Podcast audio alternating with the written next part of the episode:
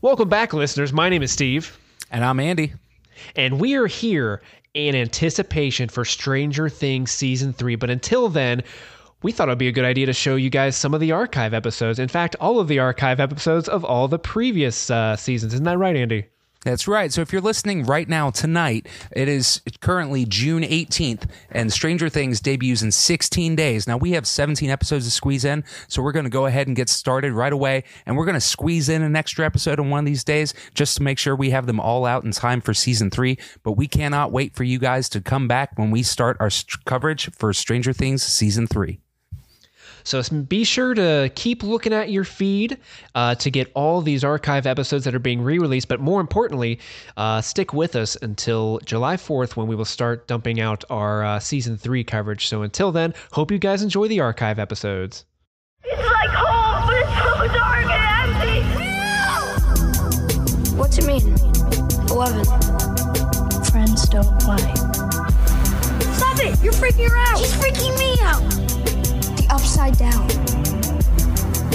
Do you understand what he's talking about? No. I found the chocolate bunny. Oh God, please tell me it's not the kid.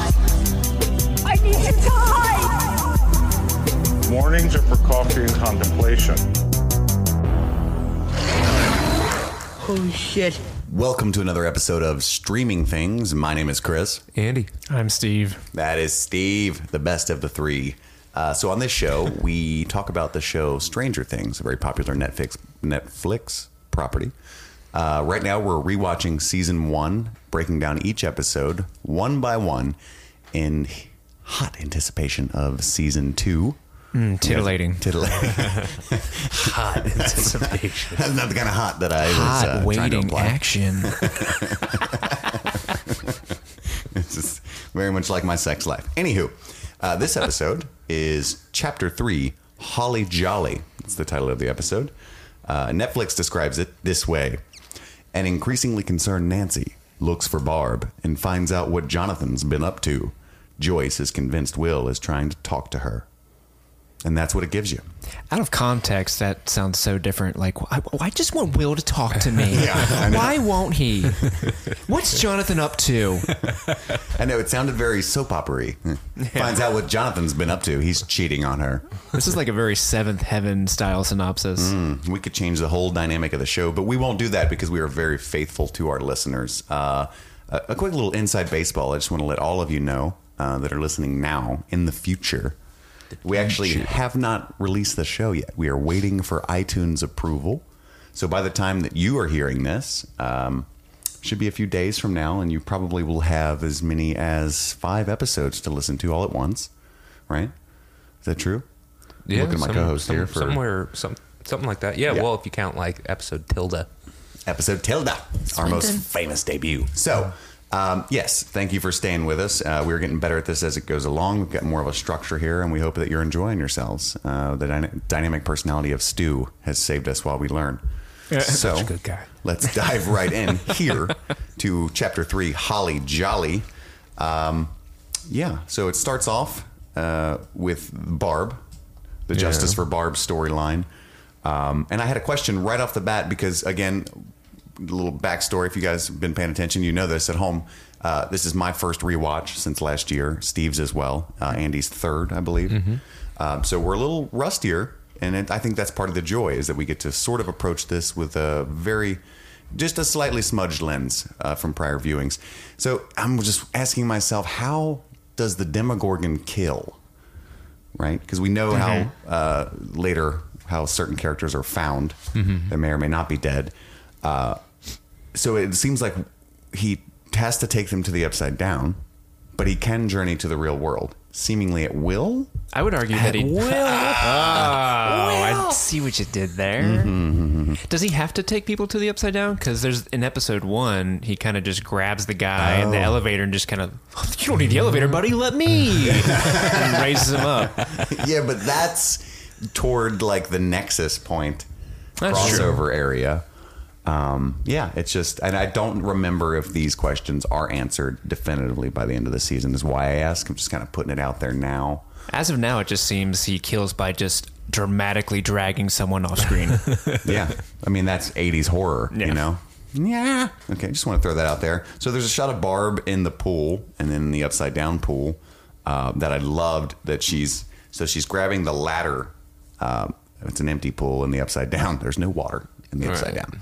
Um, it's a version of hell, and there's nothing worse than an empty pool and no skateboard. That pool hasn't been cleaned either. It's dirty. Yeah, it's totally off season.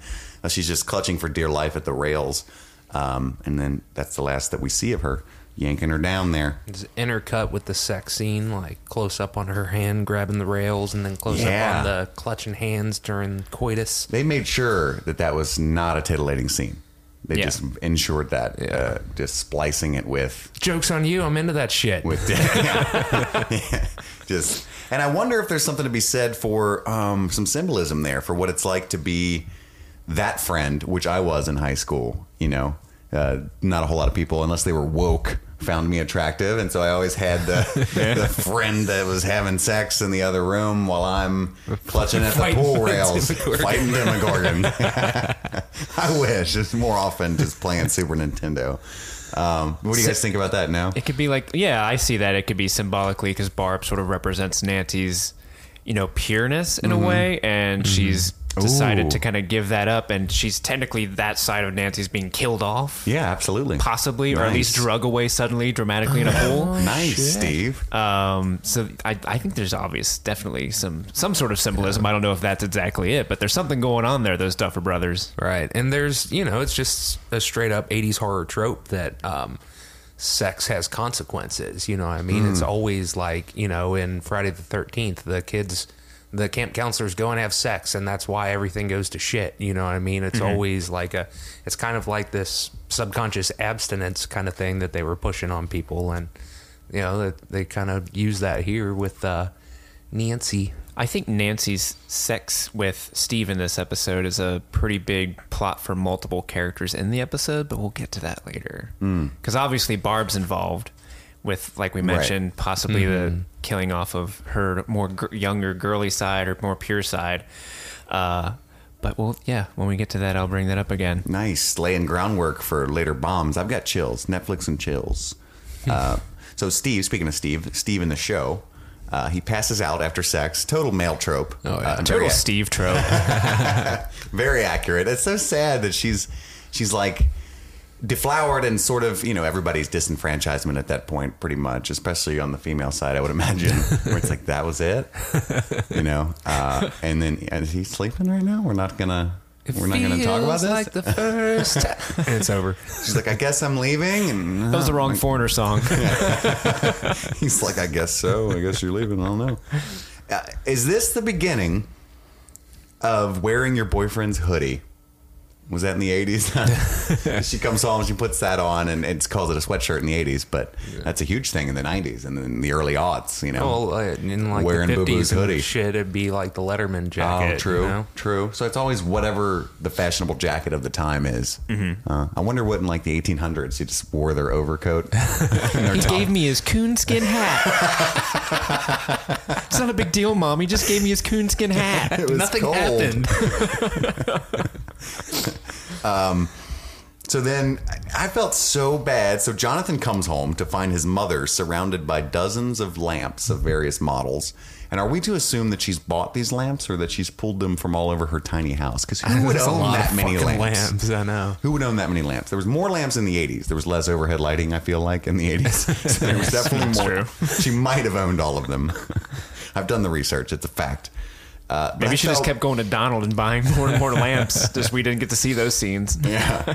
Just check me out, Donald. I- I feel like you're supposed to empathize uh, with Joyce in this scene where no one believes her because she obviously looks crazy and she's missing her son. It's very sad that no one will believe her. But I honestly felt more for Jonathan and just tried to put myself in his shoes, which maybe is common, I'm not sure. But just picture him. He's missing his little brother. Uh, again, he feels some response, uh, uh, feels responsible and, and, and guilt for it.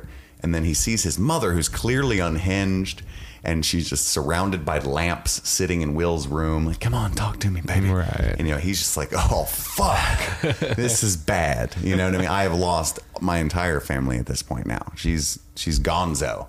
Um, did you guys have any similar thoughts during that scene, or Oh, for sure. Yeah. He's like, Mom, you can't get like this. And he's like tearing up and stuff. he's such a good actor? Charlie he Heaton, I think, kills it. Kills it. Yeah, absolutely.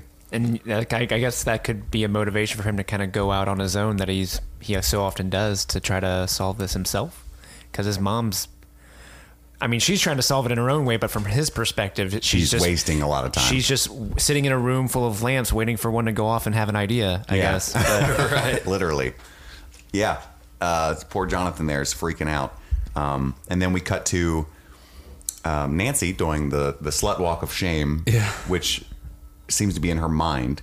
So Yeah. she's got this guilt. Um, and I think there was a little bit more of this probably in the 80s. Like we still have these uh, slut shaming and things like that going on in 2017. But Mm-hmm. I think losing your virginity in high school was probably a lot bigger deal in the early 80s. Oh, for Uh, sure. It's pretty common now. You Plus know? the AIDS scare of the Sure. 80s. You know what I mean? Like, that's, yeah.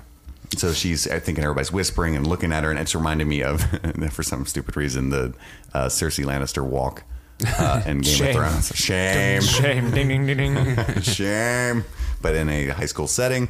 Uh, and then, yeah, I just wanted to. This is where hashtag Justice for Barb was born, um, which becomes a thing. If you've already seen the show, you remember that uh, Twitter explosion of fun. Poor Barb. Do you think um, the the perceived walk of shame? Do you think that is all in her head, or is there really like? Do you think the people that are looking at her actually know something, or is it just her in her mind? I was going back and forth. My first initial reaction was it's all in her head, and she has her own guilt. Um, and then I remembered that The when she brings it up that there were friends there who are pieces of shit uh, that probably would go around school telling. And they obviously weren't, at the very least, shy about it. You know, later we see in the lunchroom when we like the when Harry met Sally. Ooh. Is that a when Harry? We'll bring that up in a second. But yeah, when when uh, the girl, what are their names? The Steve's two friends, the really awful Uh, people. douchebag and bitch. Uh, no, I have no idea. Um, D and B. DMB. I, I'm not sure. We could probably Google it real quick, but we're not going to waste the listeners' time uh, with Googles of, of those people. They're jerks, but yeah, there's that lunchroom scene where they. If people didn't know then, they know something Yeah. happened. Very Anyone in that out- uh, cafeteria figured out Right. something because that was loud. loud. Yeah. discretion is not their mo. Um, so then we have uh, the fellas. You know, we have Dustin, Lucas, and Mike hanging out with Eleven, uh, and we get another of those seamless flashbacks when she's flipping through the TV. Uh, and she sees a Coke can, so we get a little more backstory. They're really good, like the way that Game of Thrones was like sex position. Uh, I mean, flashback exposition is nothing new, but I think they're they're very good at it, um, and weaving it into the current timeline and giving you little nuggets to keep it like a mystery. But you're slowly realizing what kind of purpose, person we're dealing with, with Eleven, and, and the scope of the story. Uh, and it was a very brief. All you saw was like uh, some headgear and a crushed, uh, um, a mine crushed Coke can. Uh, but it's all we needed. And I just thought wanted to make note of that because I'm really fond of their their seamless use of flashbacks here. So What would, what did you say while we were watching this, Andy? When she did the when she crushed the crushed the coke can? Oh, little, little Nicky Crow. You turned a Coke into a Pepsi. a little watered wine. Do you think Matthew Modine's in the back like, no, don't crush the can, make it a Pepsi. It's a taste of a generation. Okay. Um, Um, then- their names were uh, Tommy H. and Carol. Tommy H. The douchebags and Yeah, bitch. yeah, yeah. But he got an H and she just got a Carol. Yeah. See? My mom's name. Carol or Tommy? Tommy H. Tommy H. Carol. Mommy Tommy. Uh, okay. And then so we cut to another scene with Donald. Right? So a quick scene with Joyce when she goes to buy the Christmas lights. She pulls out the Christmas box and then she realizes she needs more. She's trying to communicate with Will. Uh, and we get another Donald scene, which I know we're all fans of. Just Bring it up, fucking Donald. ring them up, Donald. Like she was totally prepared to hear some Donald bullshit. Like this is what you're spending your advance on. It's Christmas light. It's July. I was just about to say, like, I kind of wanted to know what he was going to tell her. Like, Joyce, it's July. This isn't going to. People are going to wonder. Yeah. Well, it's set in November. I mean, this, she could be just, you know, getting prepared. Is it November? Yeah. yeah. yeah.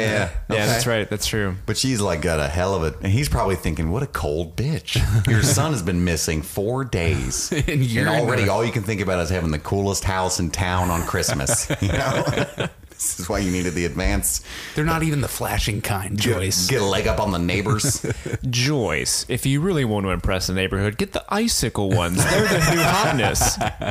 you know, it's. I just thought you, how sensitive Christmas lights are, especially the Christmas light technology of the '80s.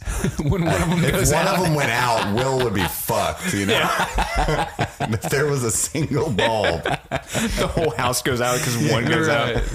poor Will. Screw it. Oh no, Jonathan, help me check the bulbs. Um, yeah, that would be intense. that would be hysterical. Um, so then we get the the boys hunting for rocks uh, for their slingshot, and another interaction with the uh, '80s bullies, the school bullies. What's he called, Dustin? Toothless, Toothless. Yeah, there's something else that he called. Freak show. Yeah, just a bunch of mean things. and frog face, and midnight. I don't understand that one. Racist piece of shit. Yeah, and then we. Uh, Why, we- why are all '80s bullies complete just sociopaths? Like, oh, your your your your friend's dead. Yeah. my dad said he got killed by some other queer. 'cause, Yeah, I like know. Jesus. That was really bad. I thought that too. I mean, I, there was definitely bullies in my high school, but they were more like, you know, I was a weird kid, and so the things they said to me, I was, yeah, makes sense. You know, Yeah. I'm wearing sweatpants that are for girls, and I, I did shit them. So, uh, fair enough. Touche, sir. I will go clean. but yeah, it's like your your queer friend's dead from his queer killer. You know, it's Yeah. just overly. But in, I think in the movie It that was released recently, they did a really good job of establishing what we all assume when we see a bully, like abuse at home, and mm-hmm. you know the bully is always bullied by someone else. And mm-hmm. Actually, in that bully in it, the very one of the first scenes, he goes to pick on the main character whose brother, like spoiler alert, is the one that goes missing in the beginning. Sure. And the bully says like, "Hey man, you got a free pass this year because of your brother." even, like even he was nice, right? even that dude who gets abused at home and is a psychopath, he's like, "Hey, I'm not crossing the line. I'm going to give this guy some time to mourn." But these two jackoffs are like, "Ugh." yeah, they're even worse than the murderous bullied bully of it. Okay. Um, so then we get Jonathan developing the photos that he took that I took issue with in the last episode. Yeah. It turns out he did. I hadn't recalled. When did he snap photos of her taking her shirt off? Because I thought he had tilted the camera down. I think that's like the last one that he takes. He was like, "Oh, oh Yeah. shit!" That was like an "oh shit" thing. He, probably, he, he was in the artiste moment and then saw that it was like, "Oh, maybe I shouldn't do this." Oh, this is wrong. this is naughty. Yeah, I mean that is how embarrassing would that be? So then, yeah, he's developing the photos in the dark room. Um, the snitching ass redhead that's also in the dark room IMDb credit. Snitching ass redhead. meets up with uh, Steve and his gang and Tommy H and Carol uh, to show him the photos, uh, or at least tell him about them so that he can steal them. And then he gets confronted, and that's one of those awkward situations, like just cringe worthy. Yeah. It just it should be on Reddit, like r slash cringe, where you know, well, I was looking for my brother. And Chris on the podcast pointed out how weird it was for me to use my camera to do that, and then I ran into you guys, and it's and the really- light really just it added so much to your guys' silhouettes. I saw the Barb in the pool. Can we talk about Barb? That's what's important here, fellas. You know, just no some deflection. But it is awkward because out of context, you would almost want snitching ass redhead to be like, "Hey, there's a dude perving on you Yeah, guys." absolutely. Yeah, Like- like, she's not necessarily in the wrong it at looks all. bad, and Yeah. you see that look on Nancy's face where she's always kind of protective of him. She's not the type to pick on lesser popular kids at all. Uh, Miss Perfect, right? But she looks at him like, "Dude, what do you want me to do here? Like, this is kind of fucked up." You Yeah. know. Damn, I look good though. You know, these Hades lenses. Can we point out that my wife's a photographer? Those telephoto lenses are very expensive, Oh, especially yeah. back in the day, back when not any old schmuck had a DSLR, right? Uh, Which didn't exist, but you know what I mean. Nobody, Right. not any old schmuck had a good camera, and he, They would have been bonkers expensive back then I, I know they he existed. Yeah, I know he picks up a lot of extra shifts at the at the gas and go, but I just don't feel like he should have that camera to begin with. But it does explain how upset he is about it, the breakage and what a dick move that was on Steve's part. Mm-hmm. Steve knows like this is the MacBook Pro of the '80s, and he's just like, yeah. uh, yeah, he didn't spit on it. That was As, as fellow filmmakers, did you guys have that? Even though you're watching something Oh, that it has nothing to horrendous. relate it to you, didn't you have that like feeling inside of you that's like, "Uh, no, why would you do that? Dave, you bastard. You son of a bitch! Take my brother, but not my camera. uh, so then we have uh, baby Holly's mom, Mike's mom. What's her name? Uh, Might catch her character name. it's Cara Buono, right? Yeah. Yeah. Cara so anyway, her character shows up with a. Uh, I called it casserole crazy. She's casserole crazy because uh, Joyce looks super fucking crazy when she opens the door, and even baby Holly notices how crazy she looks. She's like, "Whoa, lady, it's November." Yeah. and uh, living room lights is not really a thing. Uh, so she brings her a casserole to console her, which is such an 80s thing. I've had a lot of family members die, not to bring the podcast down, but nobody's ever brought me any sort of casserole, and I would be a little pissed if they did. It was Especially if- Karen. Karen bringing the casserole. Especially if she brought the casserole. I was like, I made you a casserole, but I need to put it in the oven for I know 20 she to didn't 30 even minutes. cook it. Like you're gonna make me sit here and entertain you. Like how selfish can you be in my grief? Yeah. You're gonna put me in the awkward position of like conversing with you and acting like I give a fuck about your shitty cooking and you're gonna use my gas, my utilities. Clearly I've got a utility bill issue right now. Have you looked around? And you're going to wave your breathing alive baby Holly in my face while my kid's missing? Like, fuck you. yeah. Uh, yeah, so that was uh, pretty cool. I don't know why I put hyphen actually genius. Oh, here it is. I remember. you got to be careful with the shorthand on the show notes because I look down sometimes and I'm like, oh shit, what does that mean? It's so obscure. Somebody's talking to me from the upside down. Um, so everybody thinks she's crazy, but actually Joyce's character is like a borderline genius. That she's put these things together with the lights and some Yeah. very obscure clues So quickly. and her willing suspension of disbelief on the part of what's going on. She has nothing in her character background to show that she has, which I think is a flaw. They could have maybe done and needs more work to show a, like some sort of spirituality or willingness to believe in the supernatural on her part because she's just all in, and we just we just have to assume it's mother's love, Yeah. um, which I guess works, mm-hmm. right? Yeah, I mean, she's just so desperate for anything at this point. You know, I don't think that it it has to be in her character to believe in the supernatural. Just like, yeah, but she never thinks it's like from the afterlife. Yeah. Which you would think if you think your son is communicating with you through light bulbs, that's going to be your go-to if, Well, that's if the- not complete. The first thing she asks him is, "Are you alive?" That's true. Okay. So, yeah. Fair enough. Touche, Andrew. One for yes. And I think they've established Joyce as being pretty manic early on enough to where, oh, this.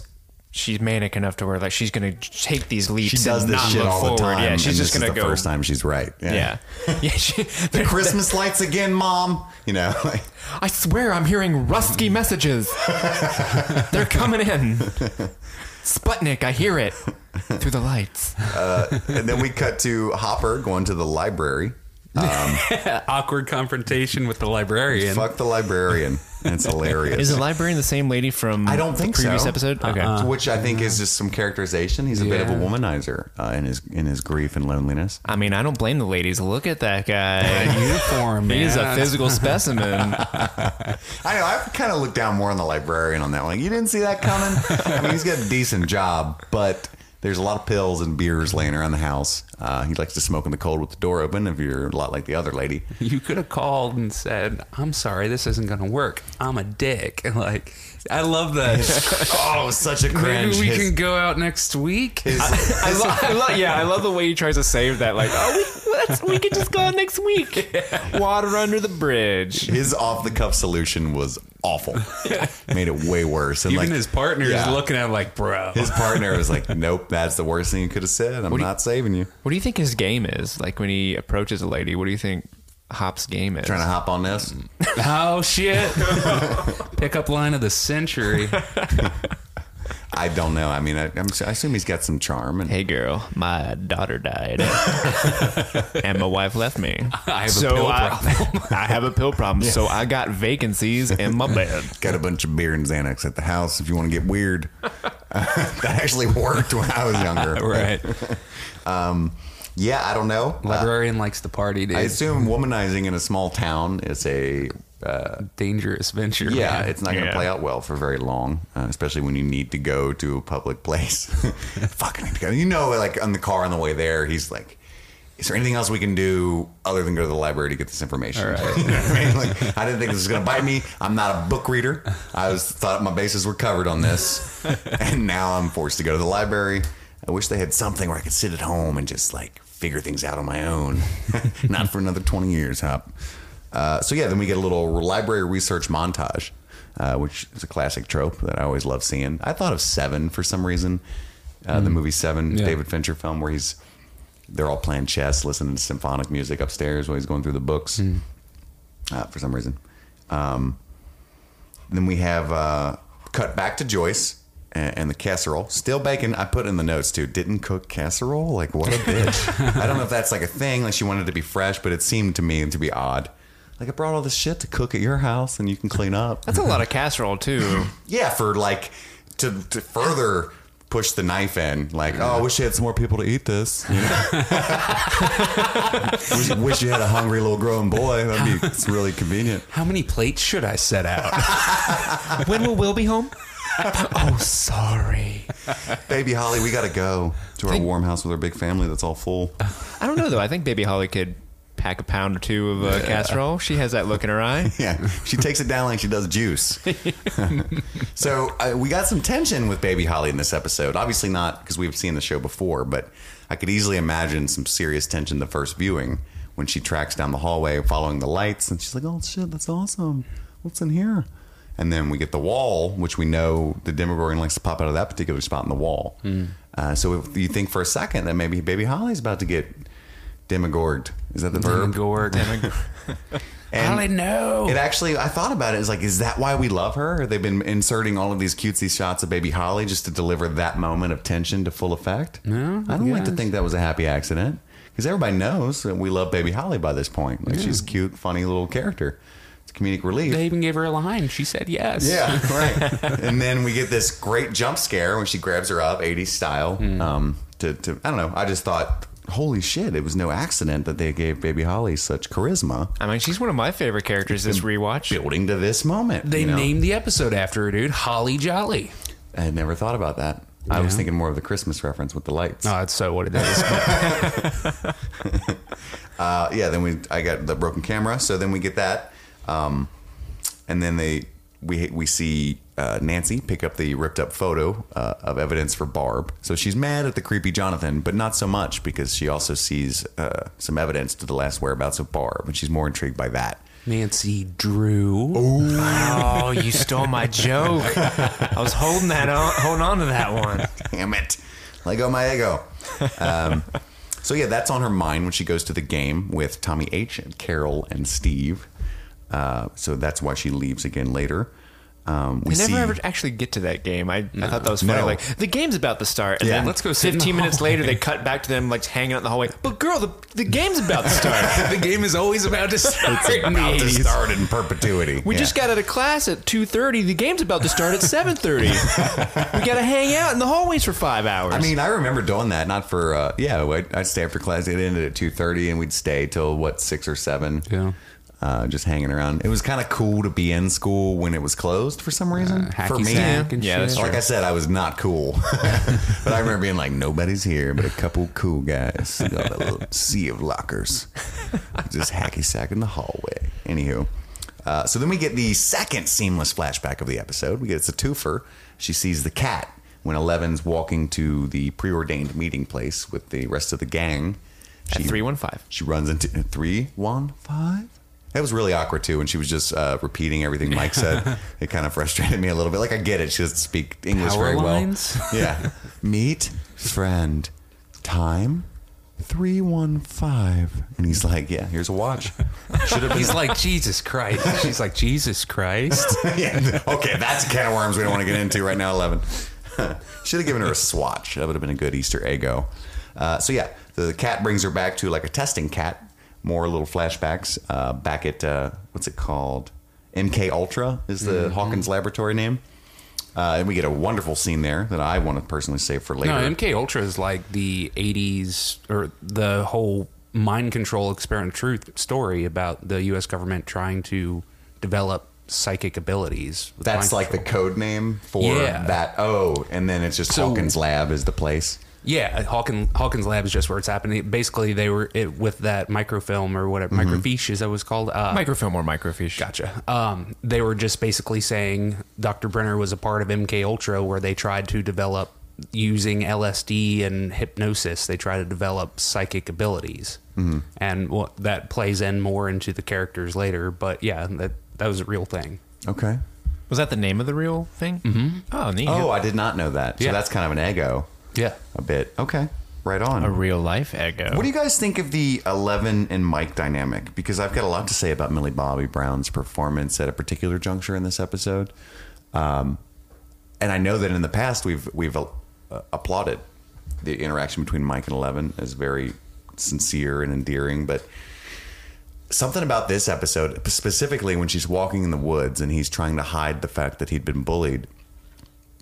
It just didn't resonate very well with me. I thought the, the Oh, line, they're the they're line- walking, and yeah. she's like, "Why'd they hurt you?" And he friends tell skirts the truth, Mike. And I'm just mm-hmm. like, you're rubbing it on a little thick here. Uh, it just was kind of corny. I don't know if it was bit. bad writing. It just didn't. I was like, shut up. You She's know? like, I understand. It's like, bitch, you can't read a watch. You don't understand shit.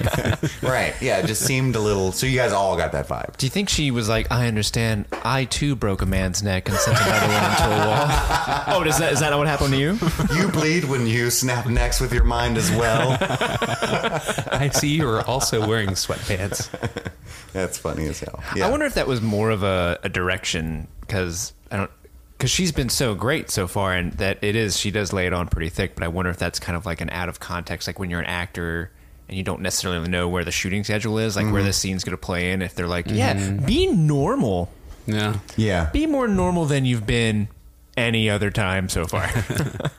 Be incredibly like not just telepathic but empathic, I think part like of like a the- wise old lady. I think part of why they play it up is uh, they are trying to start to create the tension between the three boys. So, like, you know, they're up there bonding, having their uh, "I understand" moment. I'm getting bullied by mouth breathers, and uh, and then it cuts back to Lucas and Dustin, like just sort of rolling their eyes, pushing their bikes behind them, like. Um, and even in this episode, Lucas is like, I see the way you look at her, like, oh, L, oh, L, will Sure. you marry me? Yada, yada. So they're, I think that part of that is just trying to build up that tension more.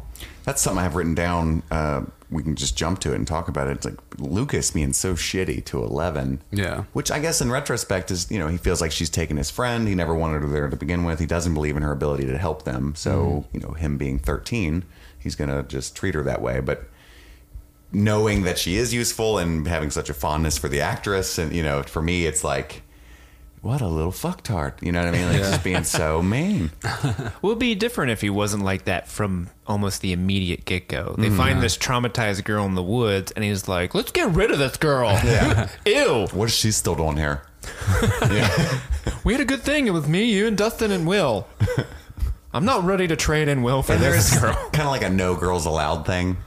Yeah. uh, at that age. Well, I think they're out of that age though. Like they're 13. Yeah. You know what I mean? They're- I was super trying to hang out with girls all the time at 13. And Like, they're getting attracted to maybe each other 10. and I would have been like, no girls allowed. Take her home. And, Right. she's, and she's bald. And this is like aliens, aliens three level right here. And we're only on the aliens one timeline line. So, um, that's aliens three when she shaves her head, right?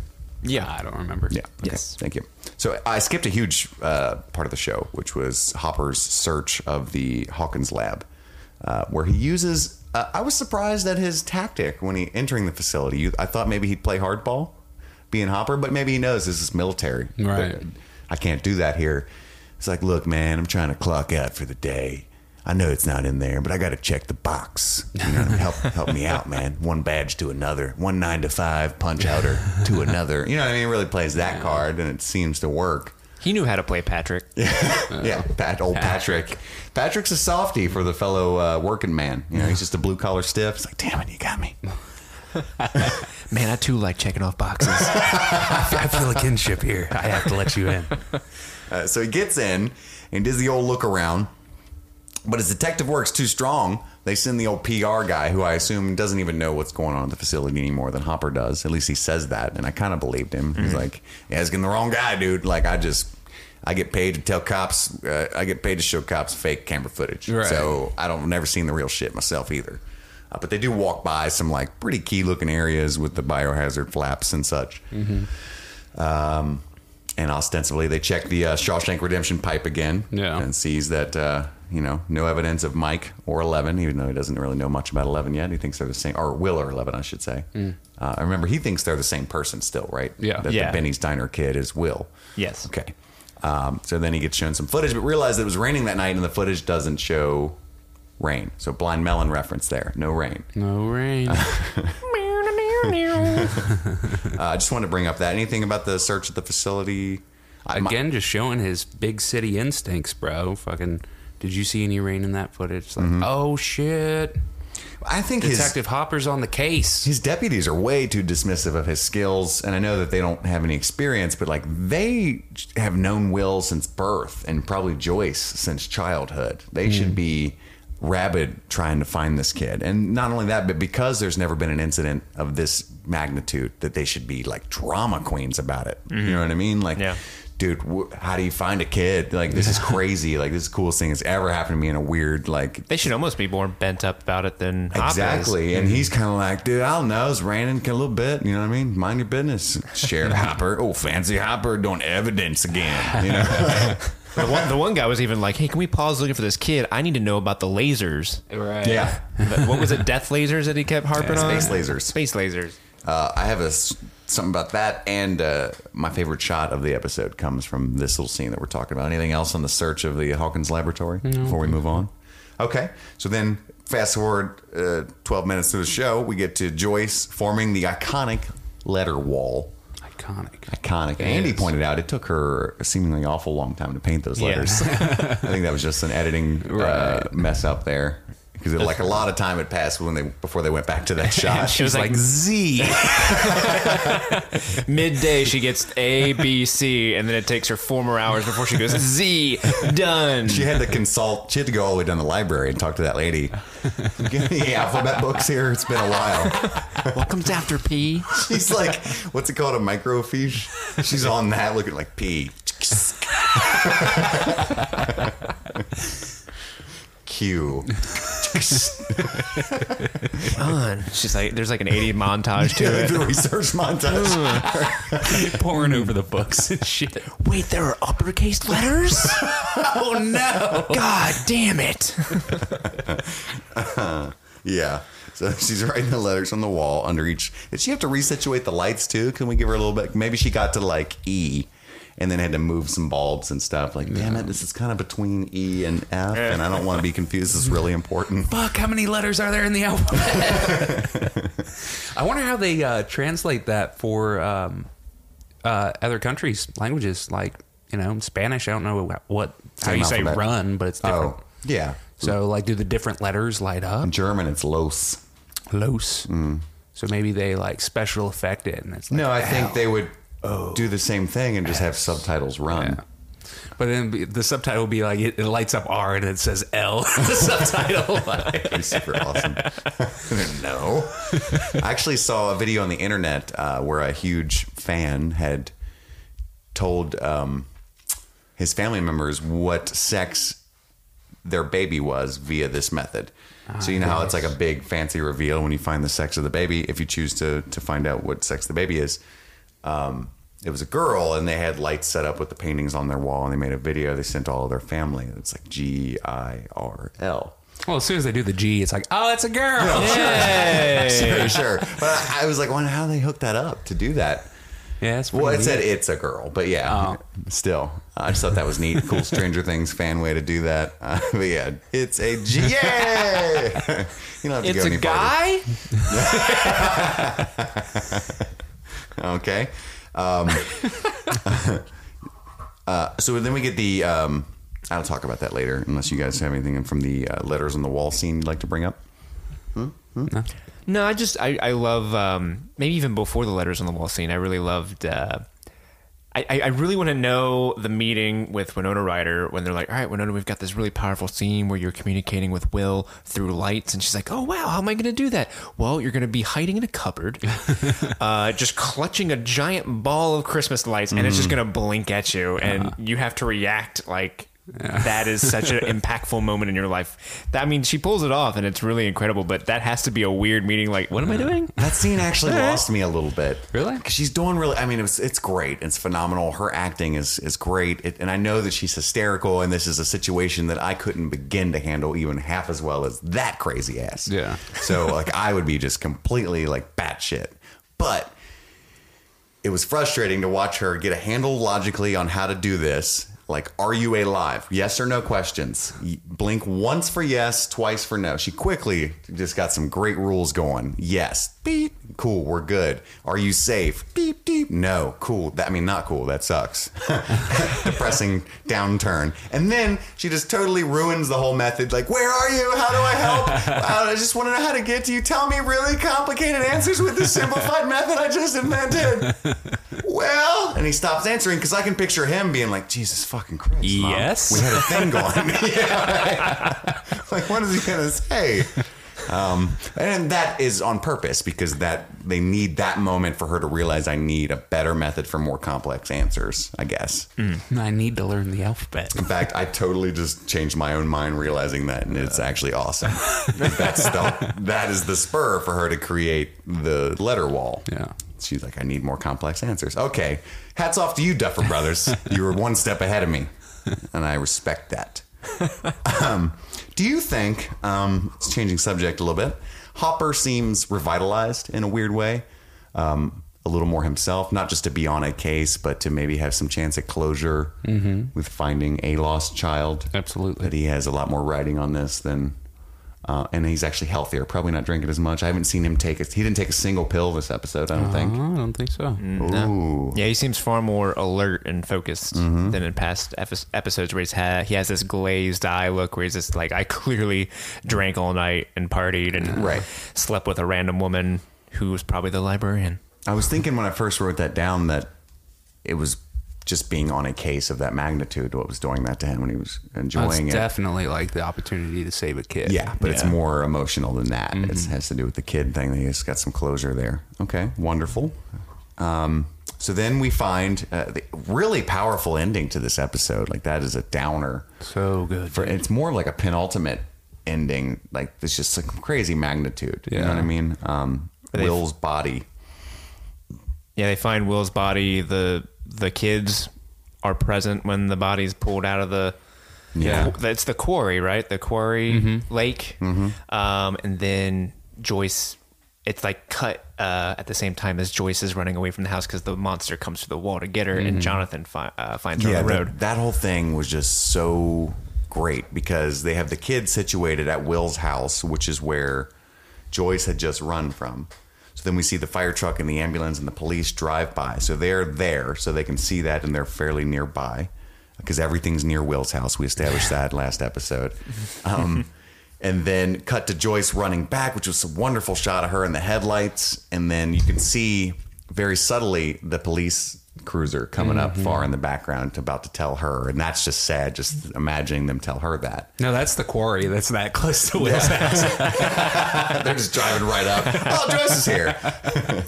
Yeah, and they Um, also cut to uh, Mike going home and hugging his mom, and Jonathan's hugging So who his was mom. that? Was that them talking about Barb in the living room? I would think- imagine. I think so. yeah, I, I think that's Barb And she parents. walked in with like, he walked in like, "Fuck Barb," you know, more prescient issues. No one cares about Barb. It's Will.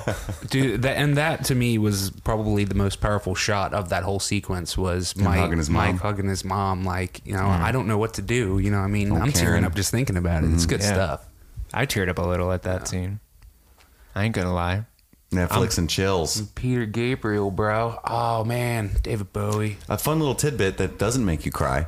Um, that quarry is in Atlanta, which is where a lot of TVs and, and uh, uh, films are shot these days because the tax incentives in Georgia are wonderful, as we all know. And then I believe uh, The Hunger Games has a pretty major scene shot in that quarry, as does uh, Walking Dead Season 2. That's where they tend to hang out a lot around that big lake, if you ever watch that show. Same place. So if you're ever going on like a movie set tour, that quarry is a good place to go. You got three solids right there. Dig it. Yeah. Dig it. Uh, so yeah, we have a segment uh, that that kind of wraps it up for the overall Yeah. talk over of the show, the recap there and interpretations. Uh, Steve, you invented a segment called Will Call. Will call. How'd that go this time? Uh, a a significant dive. Mm-hmm. Um, so if, if if you're just joining us and you don't remember, will call is when we Mm. calculate how many times someone shouts "will" or "where's Will" Mm-hmm. uh, in the episode. And this episode I only caught three, Three. and they were all in the scene where uh, Joyce is stringing up the lights in her house. where she's like, "Will, Will." That criticism that you had was probably more towards her. That, Yeah. You know, because throughout the season, I think she's going to be the last one because everyone else thinks he's dead, right? Yeah. Um, and then now we have a Mike call. If you notice there at the very end of that uh, that episode, Oh, yeah. when Mike, gets Mike. pissed and runs off, and all his friends, Mike, don't do this. You know, they, they kind of had this like the thing that belied their age, like this knowledge of the grief that he was going through. and that it was better to remain calm. And, you know, like I saw some tears on Lucas, but it was still, I thought it was a little like they should just be like, fuck Mike, you know, knees in the gravel. Um, Yeah. But it's hard to judge how someone should grieve. But I just thought it was funny. Mike, don't do this. You know how you get. You know we got to stay together. Let's just eat some casserole and we'll just get through this. You They're, know, they're going to have a grief counselor here in about 15 minutes. Mike. Yeah. We need to talk to him. Mike. Yeah, so there was a bit of a mic call there at the end. Okay, so moving on to our next segment. Andy, what do we call this where we choose our favorite moments of each episode? The chocolate pudding. Chocolate pudding. Chocolate pudding. Chocolate pudding. Uh, so, yes, uh, the chocolate pudding segment is where we pick our top three favorite moments of each episode. Uh, Andy, we'll start with you. What was your number three? Uh, let's see here. My number three would have to be the uh, intercut of the uh, sex scene and Barb being attacked by the Demogorgon at the very beginning. It's just really well cut. You know, like takes all the eroticism out of it. It uh, sets some stakes. You know what I mean for like the monster. Like we haven't seen, we've seen the monster and we know Will's gone, but this is the first time we've seen someone be actively attacked by it. Even though we never actually, it's like a Jaws thing too. You never actually see the monster during Right. that scene. You just see the horror of the person being attacked. It's kind of like the opening to Jaws where the uh, skinny dippers are being dragged through the water and you know there's a shark, but you never actually see it. It's dope. It's way more awful that way. Yeah. Oh, yeah. Very effective horror um, in the beginning of this episode, I thought. Steve, what about you? What's your number three? Uh, my number three is the second flashback with Eleven, where she's she's with the cat. She doesn't want to kill it, so they go to throw her in her cell, her dungeon cell, and she ends up killing a couple dudes. Yeah. Because you really like that's a really stark contrast to what we know of Eleven and her powers. Because we've seen her levitate things and Yeah, close the door, cans. and she just like did a little nod of the head, and the dude's skull went 360, Right. 360 degrees on his head, and he died. Um, and it and it and it was the best part about it was when Matthew Modine kind of walks in and she's crying because she wants to, to be protected from what she perceives as her father figure. She wants him to love her. That's Dr. Brenner, right? Yes, and um, he takes his hand and he like cradles her head in a way that she's probably thinking like is a comforting parental sign but he's clearly just holding her brain because he sees her brain as the value not her mm-hmm. as the person mm-hmm. the power of her brain being able to kill people tele- telekinetically is something that he wants to harness but she's kind of looking up at him with that parental figure like oh my dad he does love me because mm, Papa. Papa, I killed. I didn't kill a cat, but I killed a couple other pussies for you. um, but yeah, I love that scene a lot. the escalation of it too it's like i just crushed a coke can now you're having me murder animals like let's move on to something a little i can break some china maybe You know, Yeah. How about a Pepsi can? right That's demented too. Like, oh, she can crush the coke can. What else can she crush? Anyone have a cat? Did you get the idea with that scene that he was intentionally like he, those employees, those orderlies were fodder for his experiment? Like he knew how distressed she was, and she was refusing to escalate the test, so he forced it on her. Like make her unhappy, make her distressed, uh, throw her in her box, and hopefully she fucks you two up. Because I, I he definitely has no care for those employees. He Yeah. was happy for that turn of events. But I almost felt like he kind of knew something like that might happen when she if she got mistreated. I don't know if that was his plan all along, but I definitely agree that he doesn't really care about the cost No, of but yeah, human that's- life. he's like dope yeah, yeah. dude, you ain't sleeping in this cell. You get to sleep in the luxury place, whatever that means. The means. bigger box. Where, where does he take her? He carries her just out. carries her out. yeah. She was exhausted. He probably went to get her Snickers or something if they had those yet. I'm not, I think they did. Did he carries her? Gets like 15 feet down the hallway. He's like, "All right, you can walk." now that the camera's not on me. I definitely did that. Um, my number three um, was the Hopper fucking the librarian scene. Uh, just a little comedy. Uh, it totally took me by surprise. I'd forgotten it.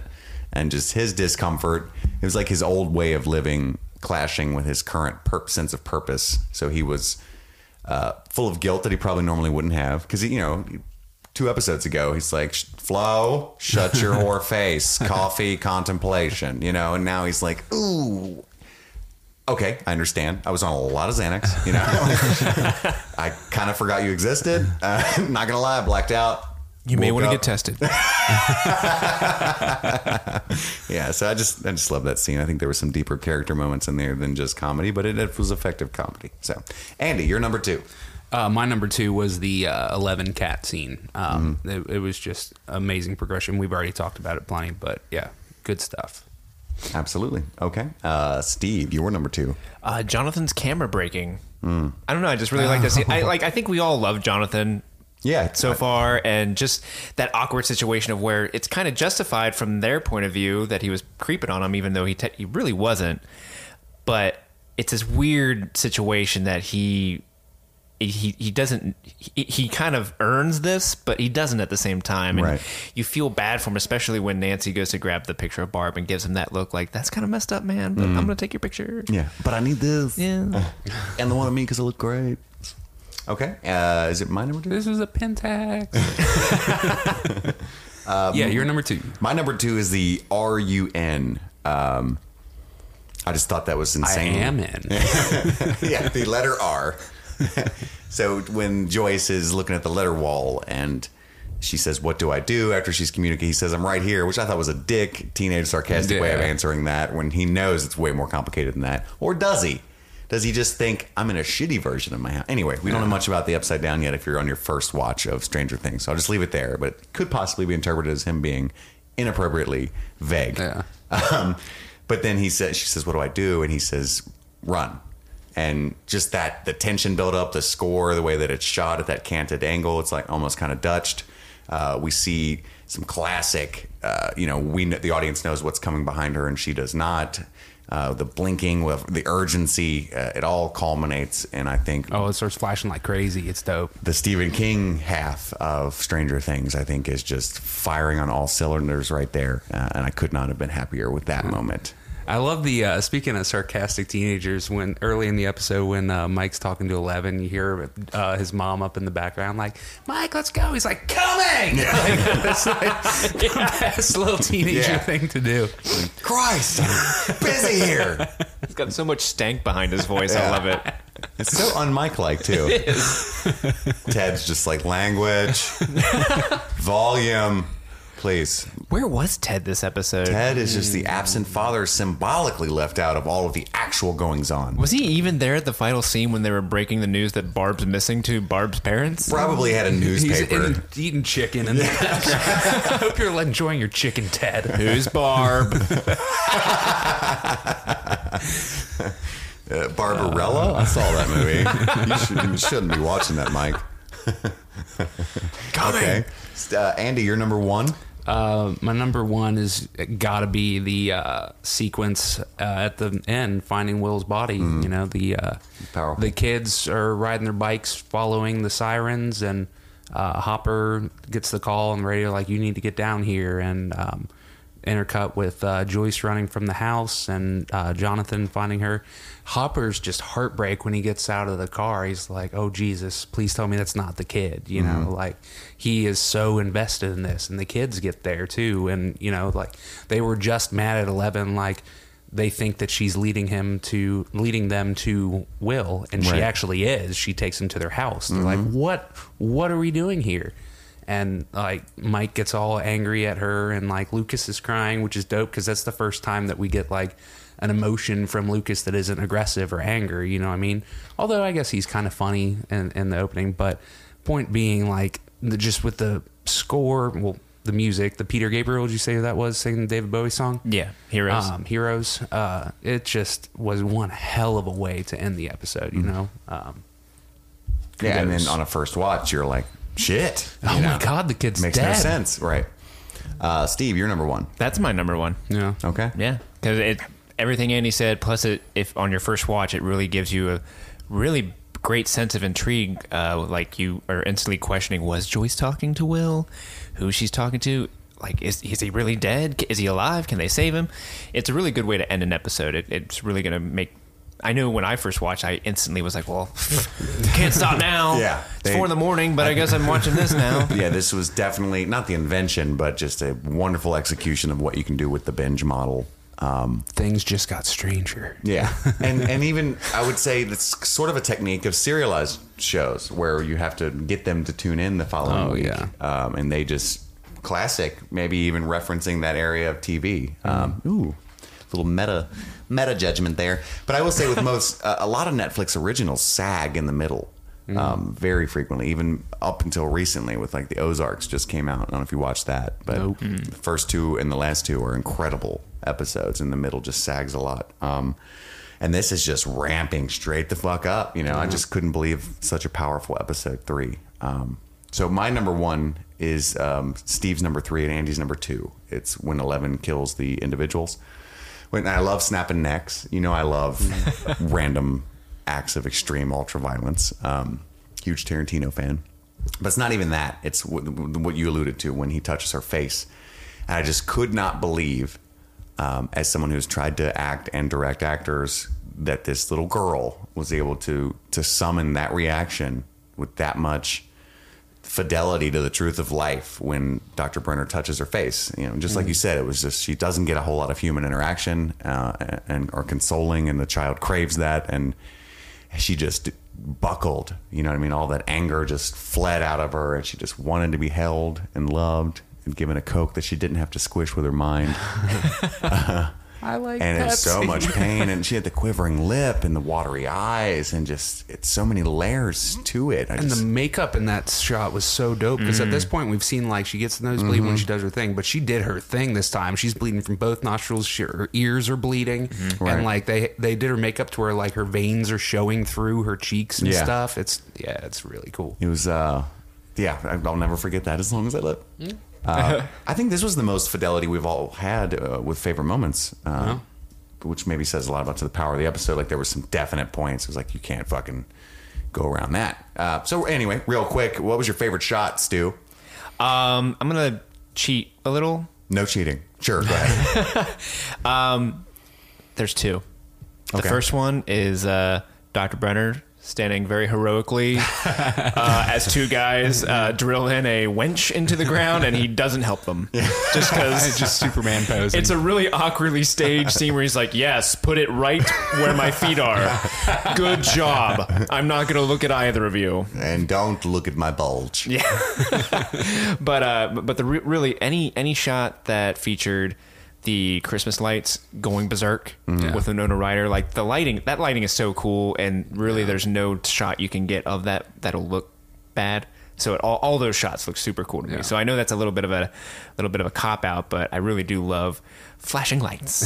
I love So them. does I my just son. Get into them. That's why he loves cruisers uh, andy what was your favorite shot Um, my favorite shot was after Joyce had first put up all of those Christmas lights. Like they're not going ham yet. It's right after she's like, "Just ring me up, Donald," and uh, we uh, she has just plugged in the last light, and she takes a step back and she's just looking around, and it's to the look on her face is like. I know how fucked up this is, but at the same time, it's like, wow, this is super cool looking. Like, I don't know. It, it's uh, and the music that's playing in the background. You know, it's like this is the turning point for this character. You know, what I mean, it's like she's all in for this, whatever the fuck this ride is. You know, and uh, there's this sense of wonder to it. It's a dope shot. Uh, my favorite shot is that ends in the culmination of the dick winch of Dr. Brenner. Um, but, I, but I was just, Was That really, sounds like what we should call that character from now on. dick winch. Here comes Dick Winch. we will. I'm going to write it down. Uh, no, when Hopper leaves and he, he hey, they just did a really good uh, uh, carrying the suspense visually. Because Hopper's like, he's like, what's going on? What do you think's going on, boss? If there wasn't no rain there, and he's like, I don't know, but they're lying. Slam door, drive off. You know, uh, which should have cut, should have been a hard cut, but nay, they linger on the vents, uh, push in through the vents, track down, flow out of vents, and then um, do an establishing shot of like the portal to the upside down, and then end with Doctor Brenner doing that ridiculous pose. But just you know the cinematography of it just from a, a technical perspective uh, i was like holy shit you know? I know there were obviously some digital things there and it was uh, definitely some cuts that they hid but it looked seamless. It was very well done. I was very pleased by it.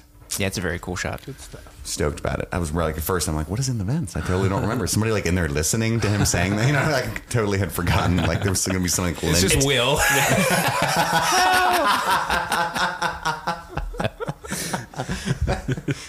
I'd like to come home now. it was very david lynch if there had been some little man in there you know it'd have been great right. Yeah. Um, so then, Stranger Things, indeed. don't reference the other show. Uh, so moving on to our next segment, which we call um, Easter Eggos, which is pretty obvious what it is. So it's we go on an Easter egg hunt and try to find all the as many cultural references and little nods as we can, or if we can't find many, we stretch some and make our own. we, we do the best we can. That's right.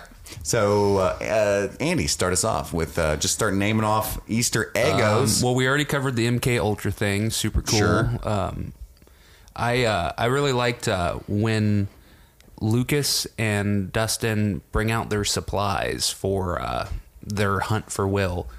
Um, Lucas he pulls out um, this uh, army knife and binoculars, and he says, "Knife from Nam."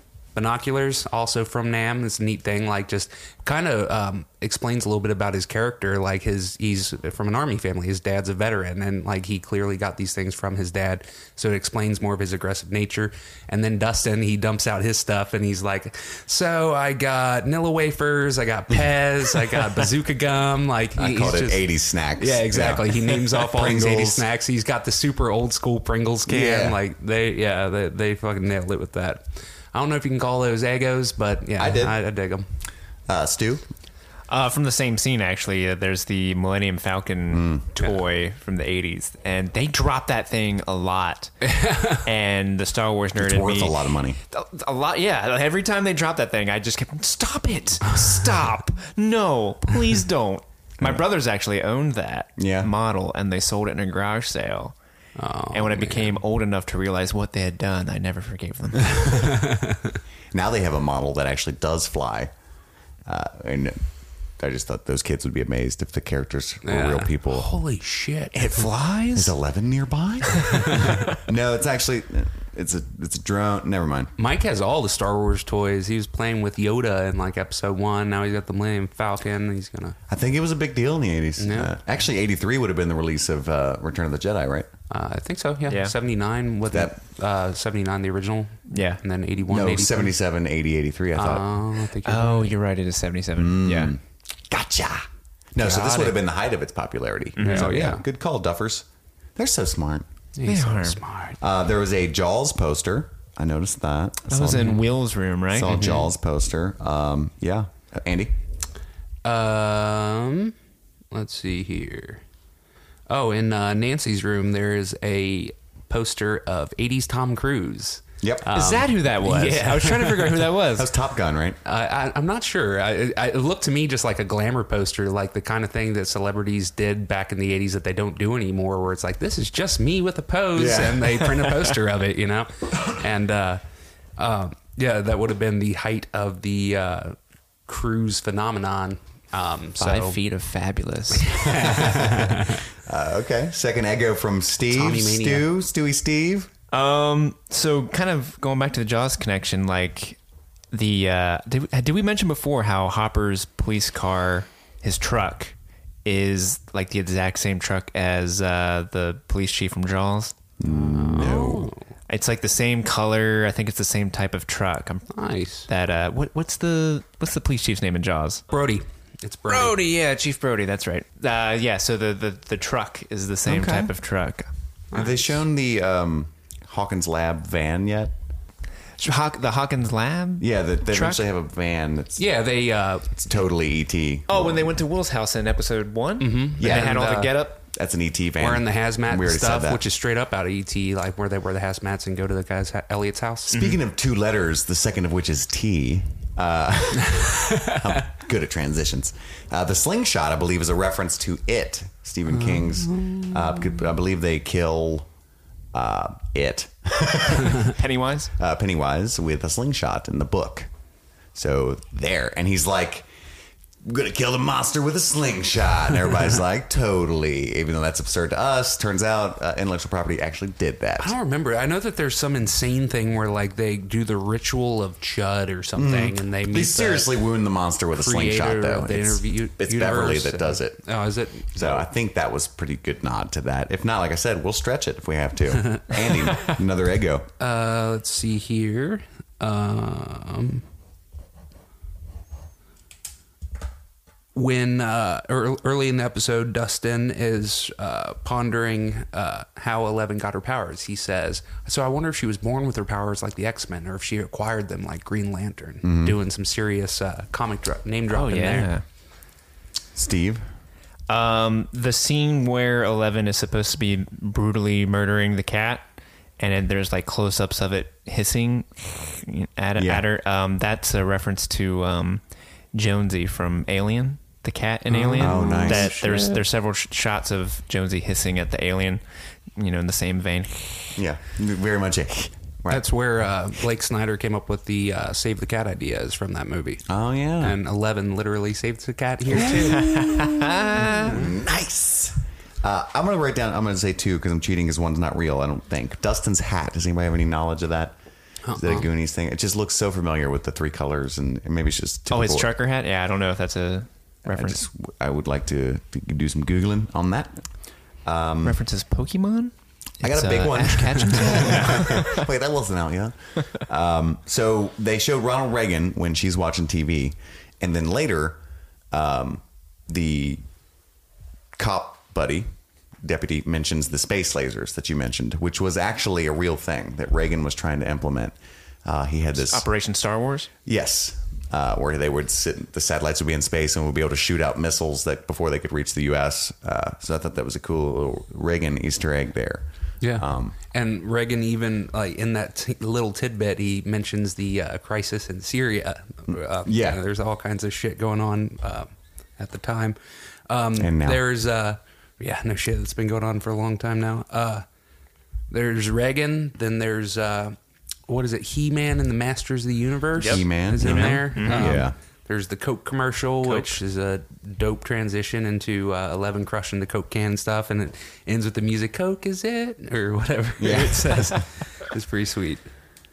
Um, another one when the kids are hanging out in the basement. Um, on the table there is the board game Dungeon with an exclamation point. Dungeon. Yeah, it's like a it was str- like a board game version of Dungeons and Dragons, not but made by the same people or anything, but it played very much the same. It came out in like the late 70s. My brother used to have it. It came out in like the late 70s. So I saw the box. I was like, "Hey, I know that game." Dungeon. I couldn't read it. I was trying to read it.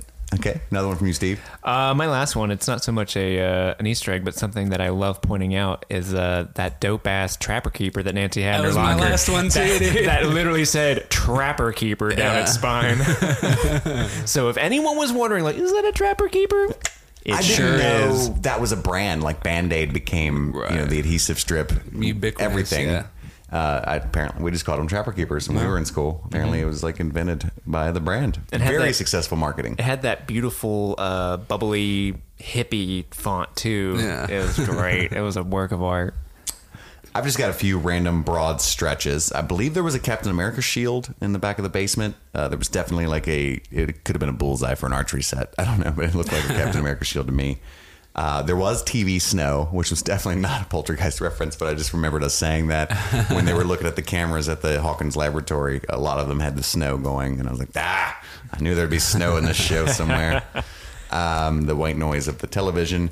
Uh, Dr. Brenner just looks so Lynchian to me and everything he's in, especially with the. He looks like Lynch. It's, yeah, it's hysterical. Maybe that's all it is. Is that? but it just. I know that there are some major Twin Peaks references later in the show, and I was just looking for it. And with those, the in the confines of the cell that's Eleven's in, and the, the shot of him leaving it, it just it looks so David Lynch.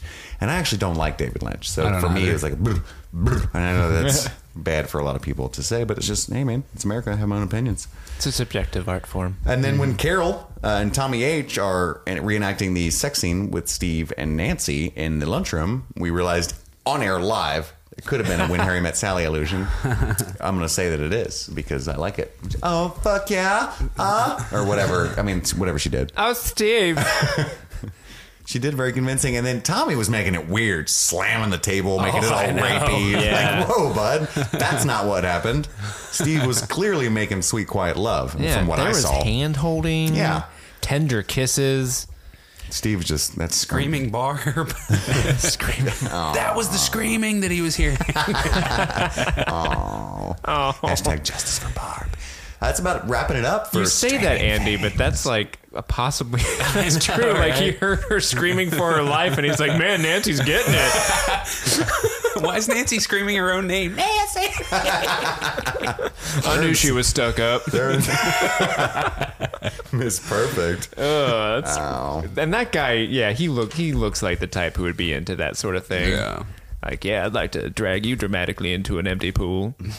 Reenacted at lunch the next day for my homies. All right. Well, that about wraps it up for chapter three, Holly Jolly. Uh, look forward to chapter four. Probably right now. You can probably listen to it at this very moment. Uh, please take a moment. A moment. this is our Canadian uh, arm. Take a moment, if you would, um, to rate and review us on iTunes. Uh, and go ahead and subscribe. That would be wonderful. That helps us out a great deal. Uh, we got a special contest for you soon that we will release when this the show is live. So we'll let you know about that. Uh, Steve, what can we find more of your work on the web um, now that we're here? Oh man, you just put me on the spot. Uh, you can look at my Many work. places. I mean, it's kind of hard to me research. I have a Facebook. You can, you can actually go on my website if you want. It's Okay. stevemayfilms.com. Right on. You can look at some of my work there. And I also have another podcast if you're interested in pro wrestling Mm-hmm. uh, called K Fabulous Wrestling Radio that you can uh, subscribe to on iTunes. No, wonderful. Andy, what about you? Uh, you can uh, look up our uh, Meta Junkie films. If you were to look on YouTube, you can find our first film that we did together. And really, we've done all of our films together. You can look up Those Damn Dames on YouTube. You can look up A Divine Comedy. Um, if you want to hop over, actually, you know what? Those Damn Dames is on Vimeo, not YouTube. And then A Divine Comedy is on YouTube. Also, the horror film uh, Fic- I almost said Fixate. Fitness Freak is on there. Um, yeah. Awesome. Uh, you can find me on Twitter at C Michael Rudd. It's C M I C H A E L R U D D. And uh, www.idagaff.com is our parent website where you can find a lot of articles on uh, stuff that have nothing to do with Stranger Things, but are pretty neat, I think. And we have another podcast by the same name, I D O G A F. Uh, so please email streamingthingspod at gmail.com. That's streamingthingspod at gmail.com with all of your feedback and wonderful thoughts. And we look forward to hearing from you soon. That's all we got. My name is Chris. I'm Andy. I'm Steve. Streaming Things.